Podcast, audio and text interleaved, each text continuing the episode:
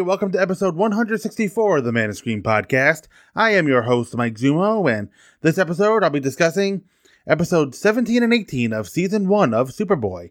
That would be the episodes Bird Woman of the Swamps and Terror from the Blue. One not so great episode, and another one that's a little bit better. Not a whole lot to talk about as far as these two episodes go, so this could be a shorter episode than usual. But before I get to the business of this week's episode, I have feedback to address. This feedback here is from Dave McElveny. Dave's writing in on Man of Screen episode 153. Dave writes Greetings, Mike. I have to agree with you that the production values of these two episodes brought the quality down a good deal. I enjoyed the stories, although I think the script for Back to Oblivion seemed a bit muddled. I do think that Abe Vigoda was a good casting choice here for Mr. Wagner, and I think he did the best job of all the actors in this one. Not surprising, given the relative inexperience of the rest of the cast. On the subject of casting, I really enjoyed seeing Ray Walston as Professor Gordon in The Russian Exchange Student. Of course, I've been a fan of his since watching him in My Favorite Martian when I was a boy, and whenever I see him in anything, it's always fun. Again, for this episode, the script was pretty formulaic, but it was serviceable. I don't think anyone was watching Superboy expecting to get Shakespeare or Ibsen, so although I think there are better episodes of this series to come, these will do for now. Live long and prosper, Dave. Yeah, I mean, there's really not much else to say about those episodes uh, that Dave talked about in his letter. Yeah, back to the Oblivion, you know, it was a bit muddled. And what you see this show does, and it's going to try to do it again in uh, Bird Woman of the Swamps, and to a less extent, Terror from the Blue. The show is trying to be topical, trying to make Superboy kind of the, the champion of the oppressed. Or actually, Lana is more of the champion of the oppressed. She uh, shows quite a bit of activism in the season one episodes. Clark is shown as more of a guy trying to find the middle ground and uh, come up with some kind of a solution that's best for everybody. Like I said, Lana is more of the champion of the oppressed, but they're trying to be topical. And in this episode, then back to Oblivion, obviously you've got Abe Vigoda, who I believe he has some kind of dementia or Alzheimer's. I don't really recall, but it was sending him back to World War II, uh, Nazi era Germany or Poland. I'm not sure which one, but the writing doesn't really do it. The acting doesn't really sell it. You know, that's probably a lot to ask of a young Stacy Haiduk to move all that dialogue with just words in the script. But they tried. You know, that's really all you can say. And uh, yeah, the Russian exchange student. Well, that was the one uh, with TJ and his uh, who was in love with the exchange student. And TJ is always in love with someone. That's kind of a something we're seeing uh, in these episodes. But it's another formulaic episode. But you know, not good, not bad. It just it kind of is, you know. that's really all I can say about it. So yeah, there are better episodes to come. I'm not sure I'm talking about them in this episode, but there's better. Definitely seasons three and four, which I've which I know because I've seen them. Season two, I'm not sure yet because if I've seen any season two episodes, I don't remember them. So let's uh take a break, play a podcast promo, and then I'll come back with Bird Woman of the Swamps. Hang around, folks.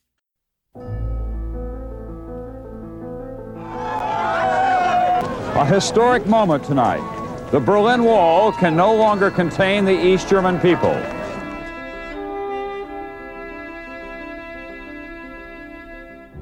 It is 1989. After 28 years of dividing a city and symbolizing the divide of the Cold War, the Berlin Wall opens up, and from there, everything changes.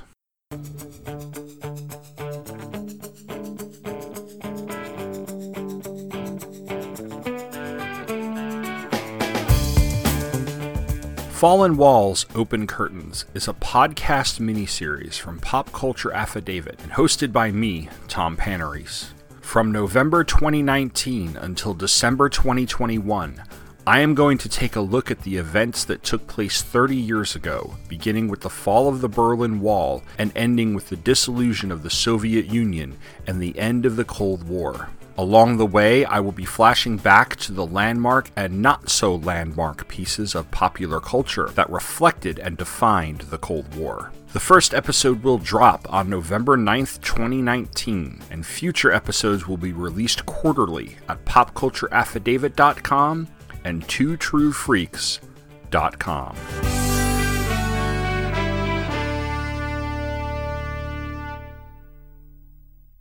All right, welcome back, folks. We're going to start this episode off with Bird Woman of the Swamps.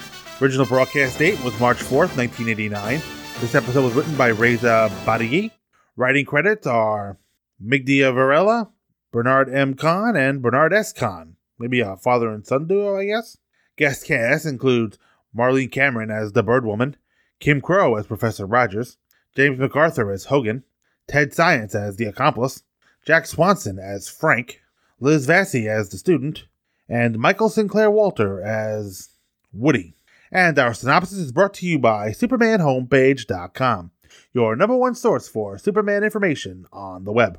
An overturned earth mover at a construction site prompts Clark and TJ to investigate Mr. Hogan, the foreman in charge at the site. I don't know how long it's going to set us back. I might have spent all morning trying to figure out how to turn that thing over. Turn it over? I think it'd be easier just to build on top of it. Do you have any idea who did it, Mr. Hogan? You betcha. A bunch of environmental fanatics from Muir College. They left a calling card? They didn't have to. Look, I'm not faulting the students too much. I know they're concerned about the environment. But I'm trying to build housing for the poor. That's a problem, all right. how about a shot of you in front of it, Mr. Hogan? Give people an idea just how big this puppy really is? Weighs more than 15 tons. Huh. It's taking the whole football team to do it.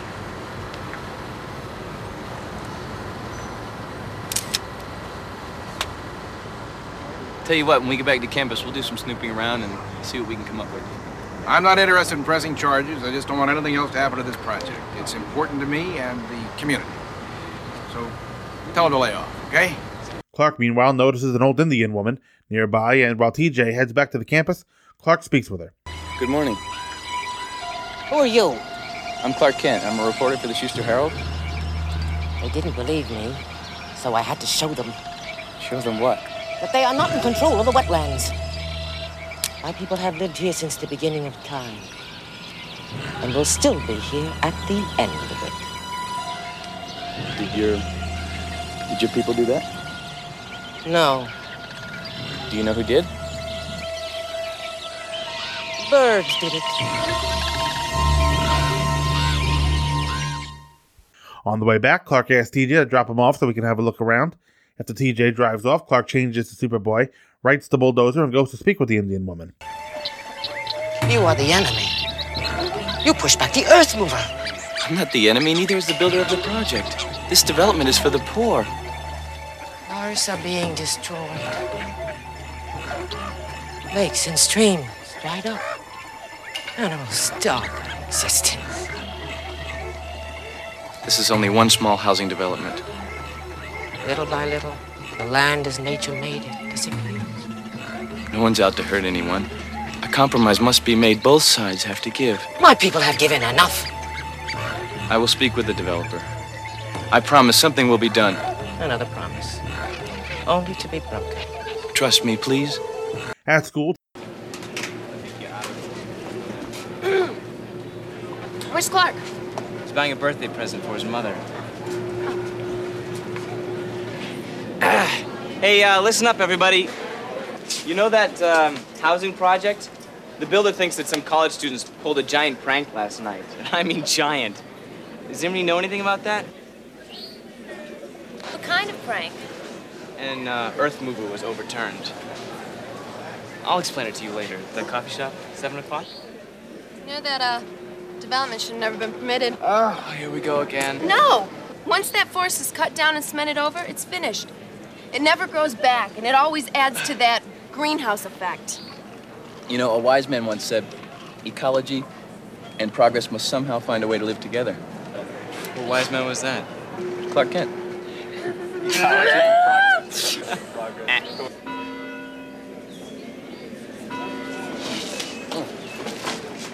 Oh, hey, when you talk to your mom, wish her happy birthday for me. Well, thanks, Lana.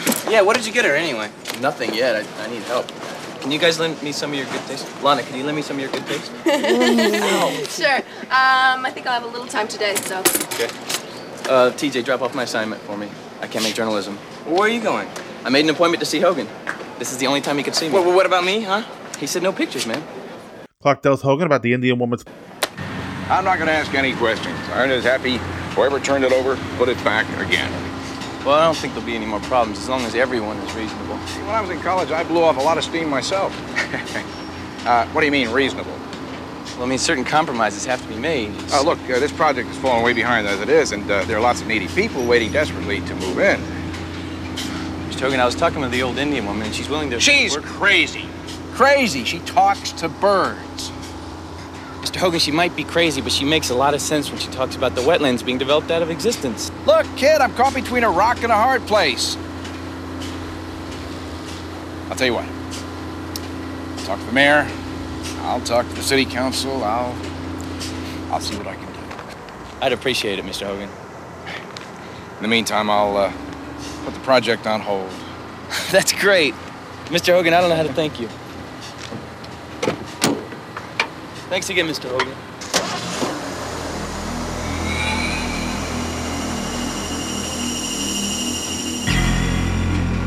That crazy Indian woman is causing us more trouble than she's worth. Tell me about it. We've lost two crews scared away by her Indian mumbo jumbo and stupid magic spells.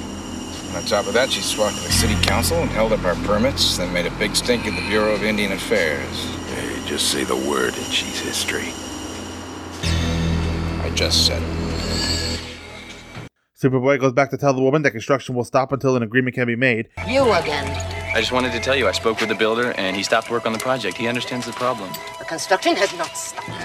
It's impossible. I just spoke with him. Two liars talking to each other only make more lies.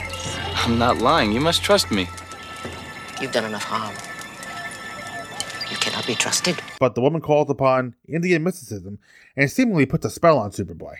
The hero collapses in pain as the woman chants, shaking her staff and saying he'll pay for being a liar. Superboy manages to roll away and fly weakly to safety, but he knows something isn't right about Hogan.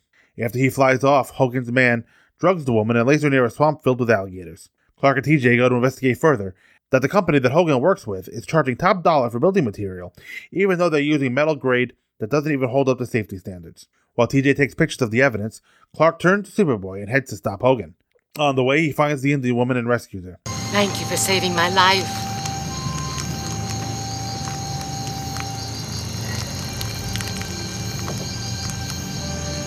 I was wrong about you. You were right about a lot of things. I made a promise to you. I'm on my way to make good on it. and he takes off to do so. Superboy confronts Hogan at a building site. Think of me as a friend of the court. What court? Criminal. Starting at the bottom of the list, you're a liar. Second of all, you're a vicious cheat, stealing from the city and endangering people's lives by building with inferior materials. You don't know what you're talking about. And worst of all, you're a would-be murderer, attempting to kill an old woman. Hogan denies everything and then signals for one of his workers to ram Superboy with a bulldozer. Superboy is uninjured by the attack and captures Hogan in a rolled up fence. Moments later, TJ takes pictures as Hogan is arrested, and Clark shows up to mock Hogan's new home with his friend. In the final scene, Matter, Clark? I just don't like the way this article sounds.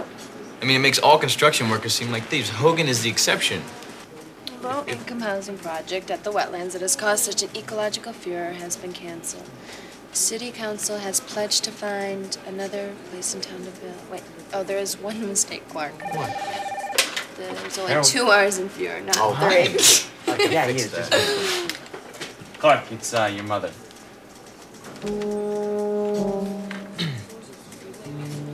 Hello, Ma. Present? What present? I, I didn't. I didn't get you.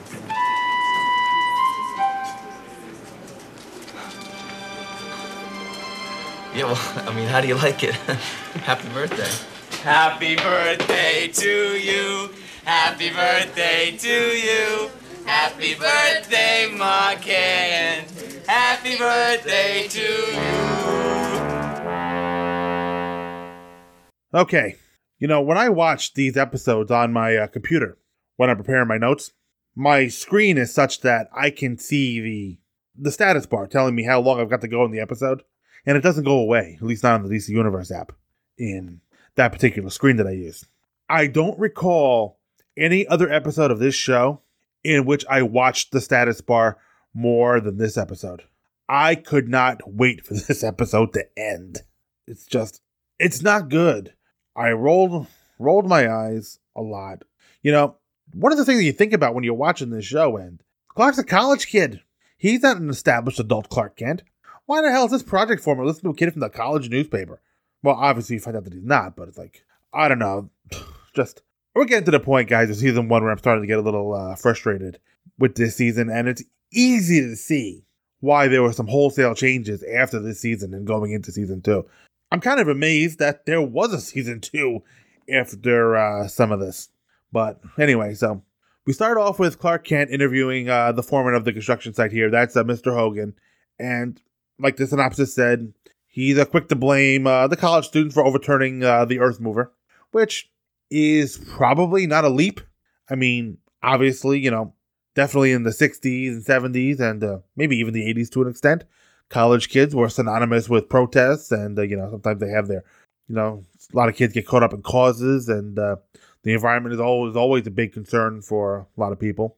I mean, so I guess you can think it might be one of two things either uh, environmentalist students trying to stop the project or, you know, a bunch of frat boys trying to, uh, or a frat boy prank. But either way, he's blaming college students, you know, and he's very defensive. Like, I'm trying to build home, homes for the poor here. Like, blah, blah, blah, okay, dude, if it's that important to you. But apparently, he's trying to really uh, knock home the fact that this low cost housing project is important to him. Good for him.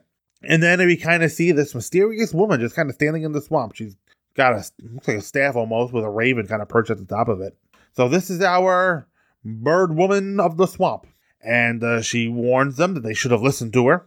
And uh, she's going to remind the workers that my people were here first, and we'll uh, be here until the end. And the birds did it.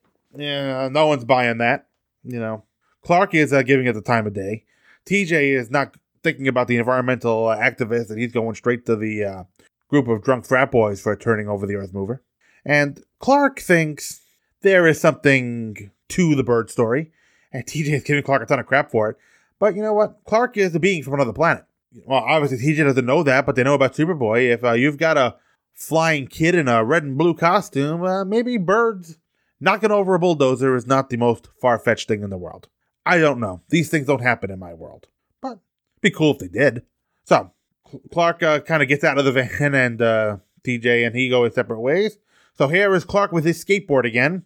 We only see the skateboard when he wants to do shirt rips, because apparently somebody thinks Clark doing a shirt rip on a skateboard is cool. Maybe it's Newton, maybe it's someone else.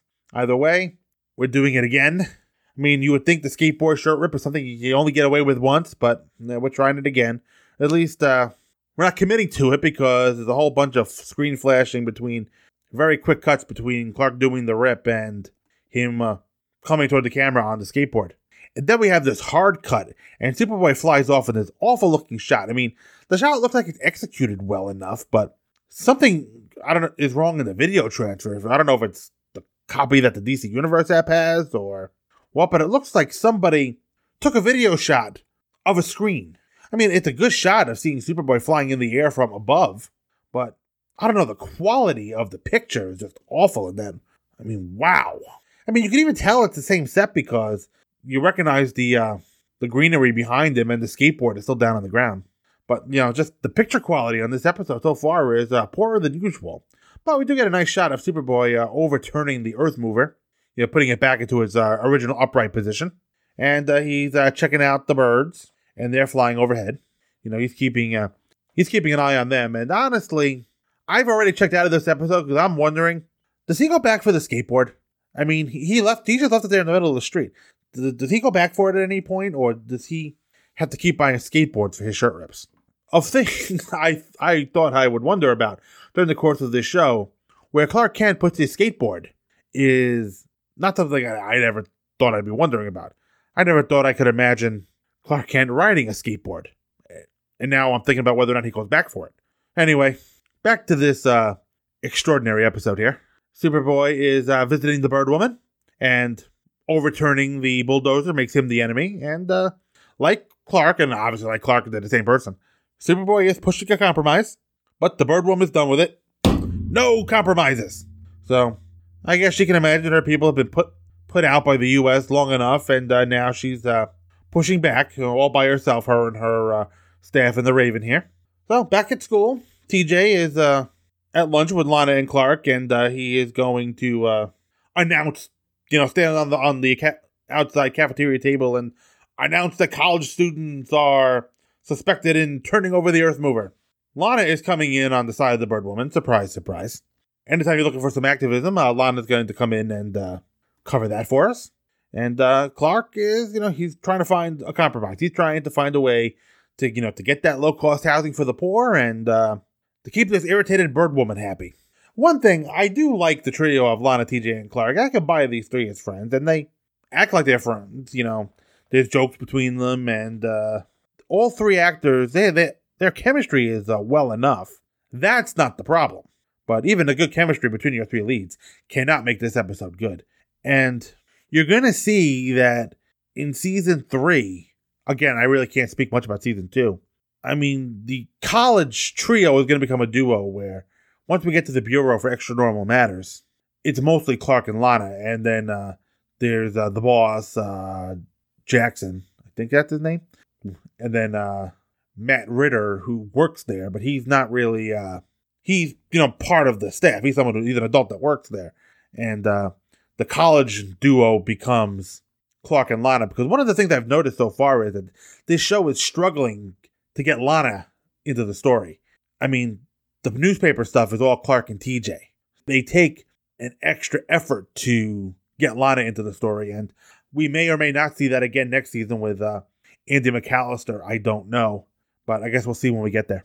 So now uh, Clark is pushing his compromise with uh, Hogan, the uh, developer. And uh, the minute Clark mentions the bird woman, uh, Hogan gets uh, annoyed. But in what I thought was a shocking turn, he promises to talk to the mayor and the city council about it. And he tells Clark he's going to put the project on hold. No developer would do that at the request of a college reporter. No developer would do that at the request of a professional reporter.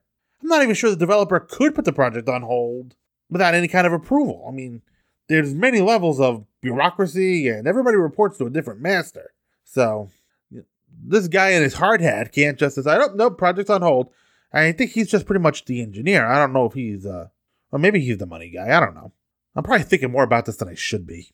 But either way, this is when we realize that Hogan is our villain as he tells one of his goons to have the bird woman killed. So Clark is putting on a lot of crap on TJ to cover his absences in this episode. I know and it doesn't really give TJ good explanations for where he's going. First, he has him handed in a, an assignment, and now he's having uh, TJ take something to lay out. Oh, and once again, we're back in the old uh, little Shuster Herald little office with nobody in it. During the uh, Revenge of the Alien episodes, we had this huge, expansive, and very busy looking Shuster Herald. Now we're back into this uh, one room that only TJ and Clark seem to have access to. So Hogan hasn't stopped. The bird woman calls Superboy a liar. She bangs her stick a little bit and Superboy is down for the count. Yeah, I'm scratching my I was scratching my head too when I watched the episode. But Superboy is vulnerable to magic, so I'm guessing uh, what she's doing has some supernatural properties, and we get no indication that there's kryptonite around. So, yeah. So eventually, Superboy just kind of rolls around and flies away.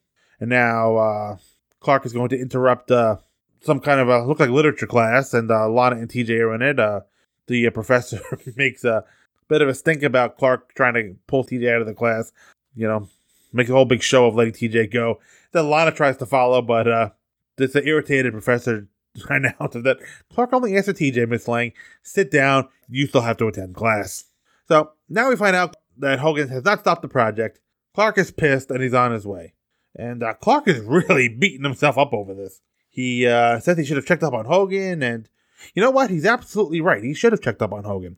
I mean, there may not have been anything to find uh, on Hogan. You know, sometimes you're, I mean, you're not a criminal until you are. And, and uh, for all we know, uh, Hogan has had a clean slate up until this bird woman got under his skin. There is no way to know. Meanwhile, uh, while uh, Clark is uh, flagellating himself here, Hogan's goons have knocked out the bird woman.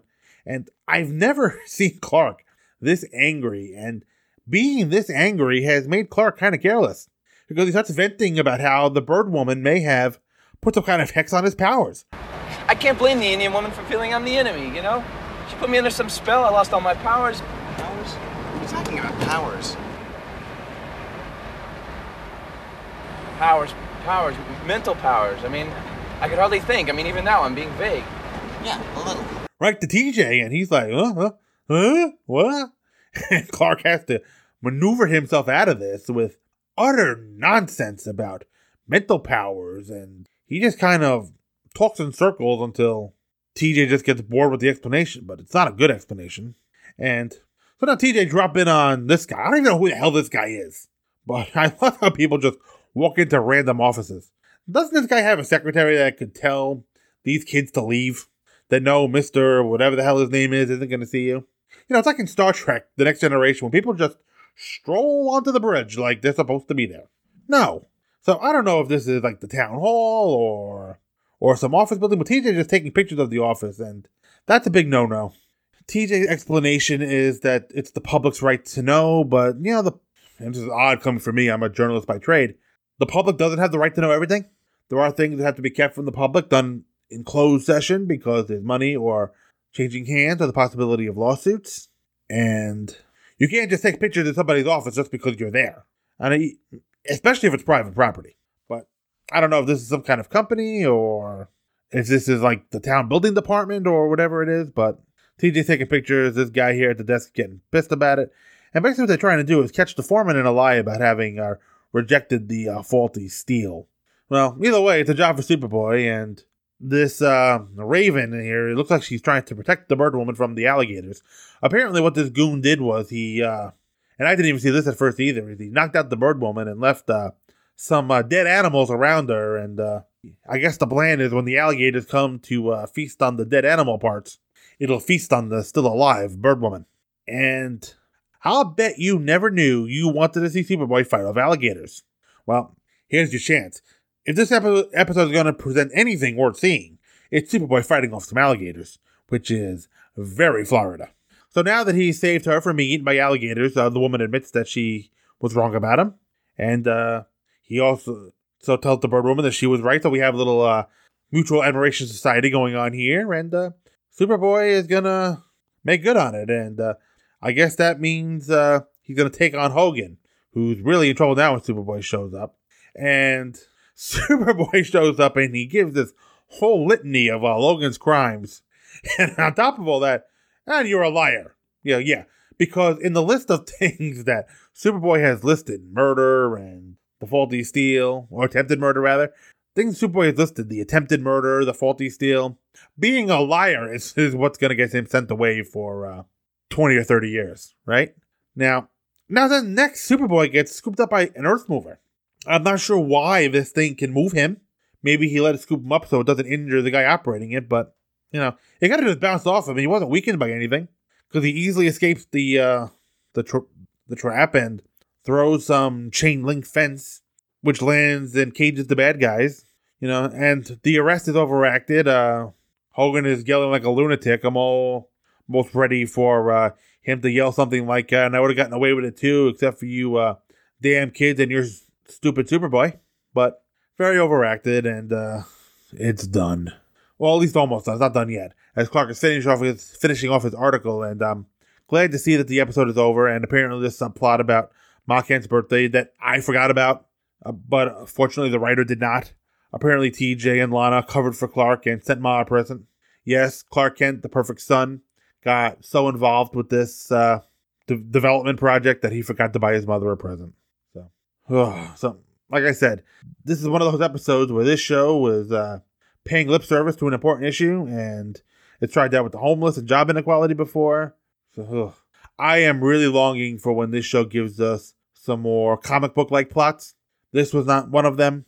I'm ready to move on, and I hope you're ready to move on. So let's move on and take a podcast promo break and when I come back, Terror from the Blue. Hang around, folks. Take the Earth's mightiest heroes, each an invincible champion of justice, and band them together to assemble the legendary Justice League of America. For 261 issues and three annuals, the DC Universe was defended from threats on Earth and beyond by this legendary team, operating from a cave in Happy Harbor to a satellite orbiting 22,300 miles above the Earth to uh, Detroit. Justice's First Dawn, a classic Justice League of America podcast will follow the League through all their evolutions. Please join your host, Mike Peacock, as I seek to cover all of the issues of the classic pre Crisis Justice League of America series. Through the magic of the JLA transporter, each issue will be randomized, with special episodes covering a complete story arc if needed. Along with the issue coverage, we shall also look at what the then current members of the Justice League were up to in solo appearances in other comics for the JLA Cover Month issue. So do not hesitate to activate your JLA signal device for Justice's First Dawn, a classic Justice League of America podcast on classicjla.podbean.com or by subscribing through iTunes. All right, welcome back, folks. I'm going to finish this off with Terror from the Blue. Original broadcast date was March 11th, 1989. This was directed by David Grossman, written by George Kirgo. Guest cast include Chick Bernhard as Kinneran, Eddie Edenfield as Baker, David Hauser as Manton, Jim Howard as Gray, Roger Preto as Zeke Harris. Zeke. Can you believe it? Harris's first name is Zeke. I was quite surprised at that. You know, not Rich or Steve or Rob. Zeke. Who thought of that? Chase Randolph as Oscar, Michael Stark as Jason Stone, and Cary Hiroyuki Tagawa as Detective Jed Slade. And our synopsis is brought to you by SupermanHomepage.com, your number one source for Superman information on the web. Lieutenant Harris is hospitalized when, after confronting one of his fellow officers named Slade, Slade shoots him three times in the back. Harris, out of sympathy, had agreed to give Slade a day to decide how to best turn himself in for running uh, multiple illegal rackets on the side. You picked a strange place to meet? Only because we're friends, Slade. I didn't want anybody to hear anything we don't want them to hear. What are you talking about? I'm talking about the shakedown rackets you're running, Slade. You and who knows how many other cops. Dirty cops. You're out of your mind. Come on. You got your hand in prostitution, gambling, laundries. There's only one way to go. Turn yourself in and save the taxpayer some money. Hey, all I've heard is talk. You never make it stick. Oh, no. I'll make it stick, all right. I'll make it stick, Slade. The only way you'll dodge hard time is by giving me the names of the others involved. You know me better than that, Harris. Listen to me, Slade. Listen to me. Cooperate. You can plea bargain, maybe get a year, two at the most. I'll put in a word with the DA. Give me a day to think it over. Okay? But as the lieutenant was walking away, Slade struck. Slade and the two others chased Lana Lang, who witnessed the uh, the event, through a tenement, but she's able to escape. From a phone booth, Lana calls both Clark and police headquarters. Before passing into unconsciousness, Harris told Lana she could trust an officer named Coyle, and so Lana tries to contact him. Another cop, Stone, answers instead and claims to be Coyle. Yeah, who's calling? Sergeant Coyle? I was with Lieutenant Harris when he was shot. Uh, this is Sergeant Coyle. You say you saw Lieutenant Harris shot? Where are you now? I- I'm at Stanton and Fourth. Okay, don't move. No, I won't move. I'll stay right here. Hurry, please. I'm scared. We're on our way. Clark tells her that he and TJ will meet her at the police station. After Lana leaves the phone booth, dropping her wallet in the process, the dirty cops bust onto the scene in their Chevy Cavalier with a machine gun the booth. Clark tells TJ to go meet Lana while he heads to be with Lieutenant Harris, so the dirty cops won't make a move to finish Harris off.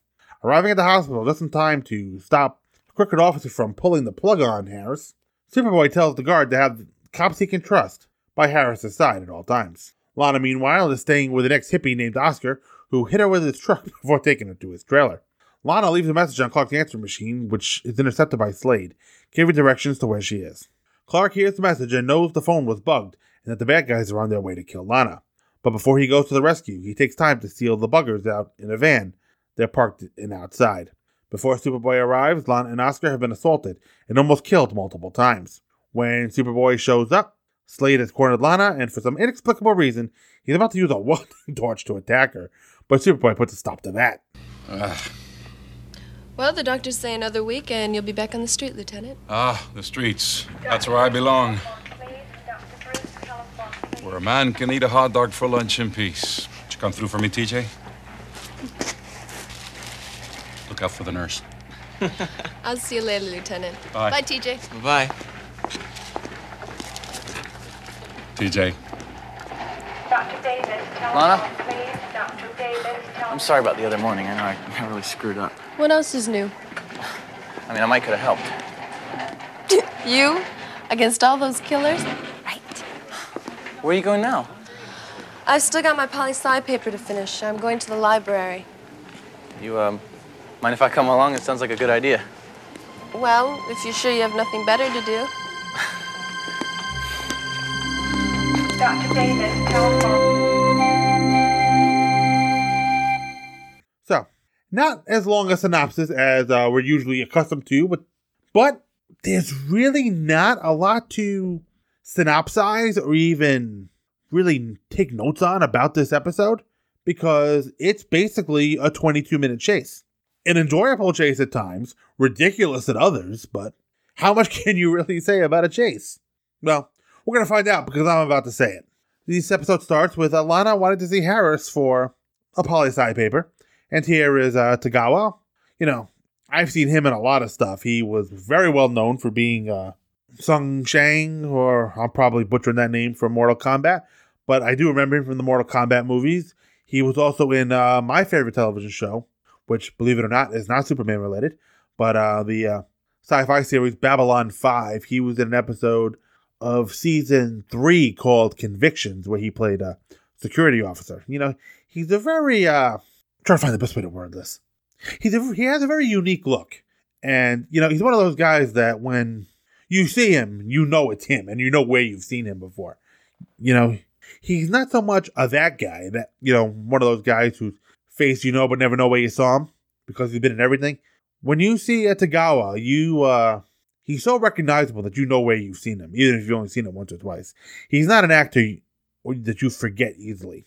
And uh, obviously, uh, the character's name being Jed Slade, there is nothing Japanese about that. And I, I kind of like that. You know, it just shows that, you know, anybody can be anything on this show. He, you know, Tagawa's nationality has no bearing on his character here.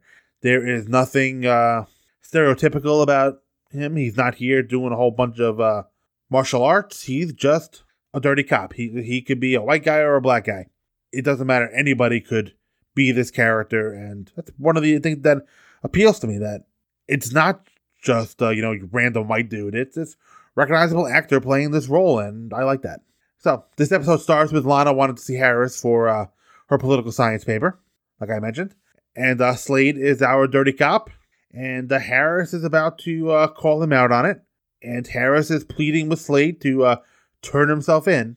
When it doesn't ap- appear that Harris has any evidence, maybe he does, and we didn't hear about it. And if he if Harris doesn't have uh, any evidence, Slade has no reason to give in to Harris's request. So I'm not sure what's going on here because I don't think Harris has just heard about this. I mean, I can imagine if it's something Harris has just heard about, you know, he says he could go, "Hey, Slade, I heard about this, and what's going on? Are you involved in this?" And uh, it's not that kind of conversation. It's uh, I know you're guilty, and I'm giving you time to turn yourself in. But so maybe Harris has some evidence that we don't know about, and he's giving Slade a chance. But you know, Harris should be smart enough not to do that.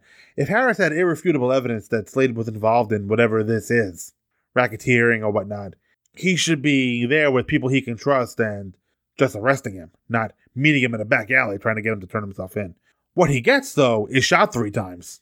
You know, and just by Slade asking for a day, that tells me that he's guilty. Because if he had nothing to hide, he wouldn't need a day to think it over. But Harris Slade not paying attention and shooting Harris three times in front of a witness.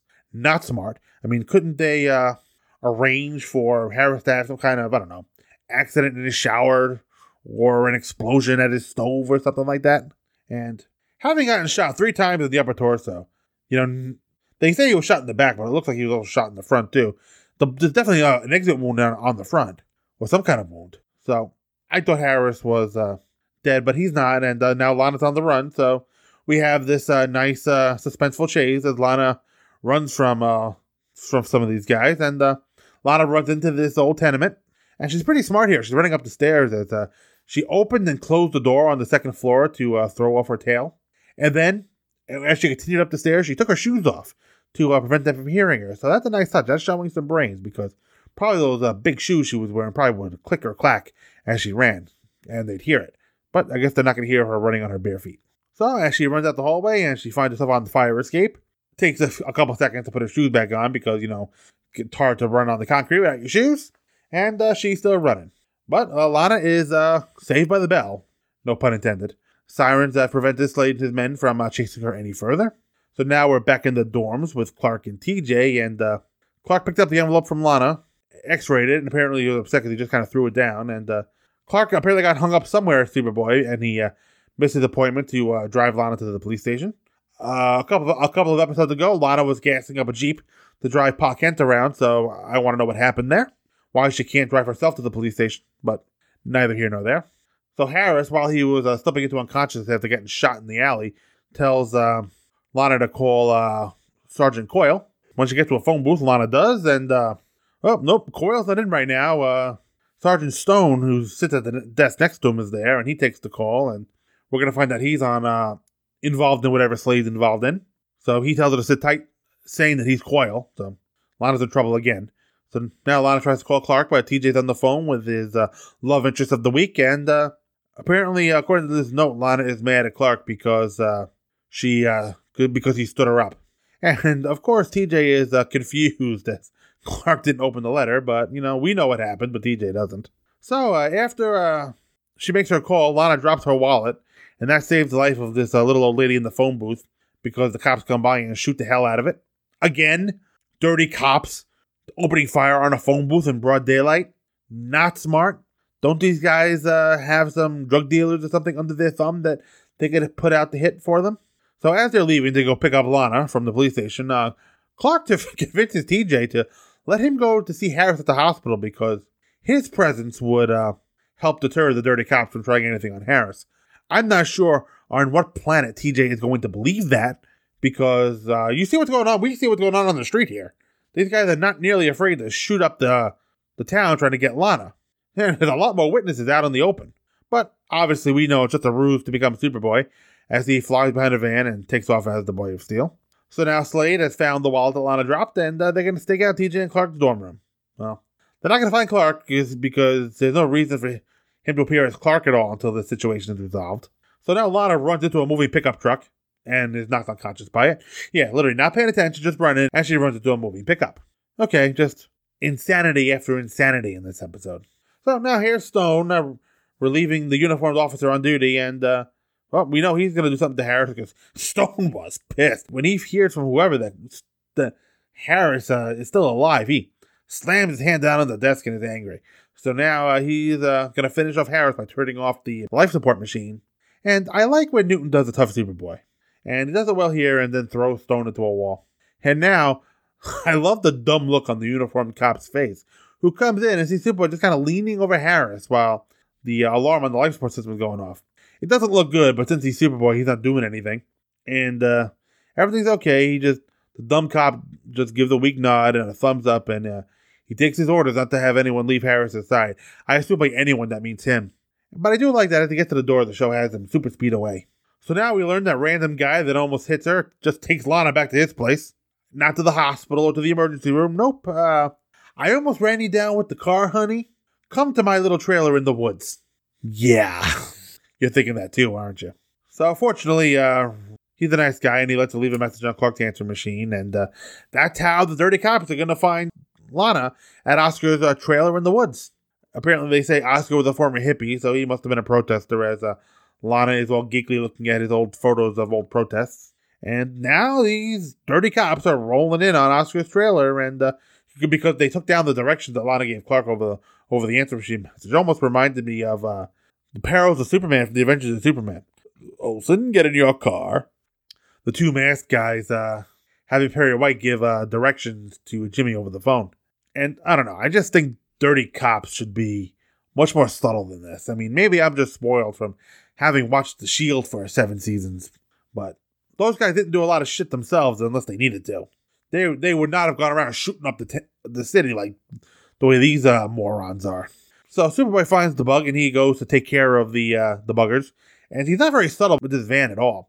He just take, pulls it by the roof and pushes the tires down and flattens them. And then he welds the doors shut, at least the back doors.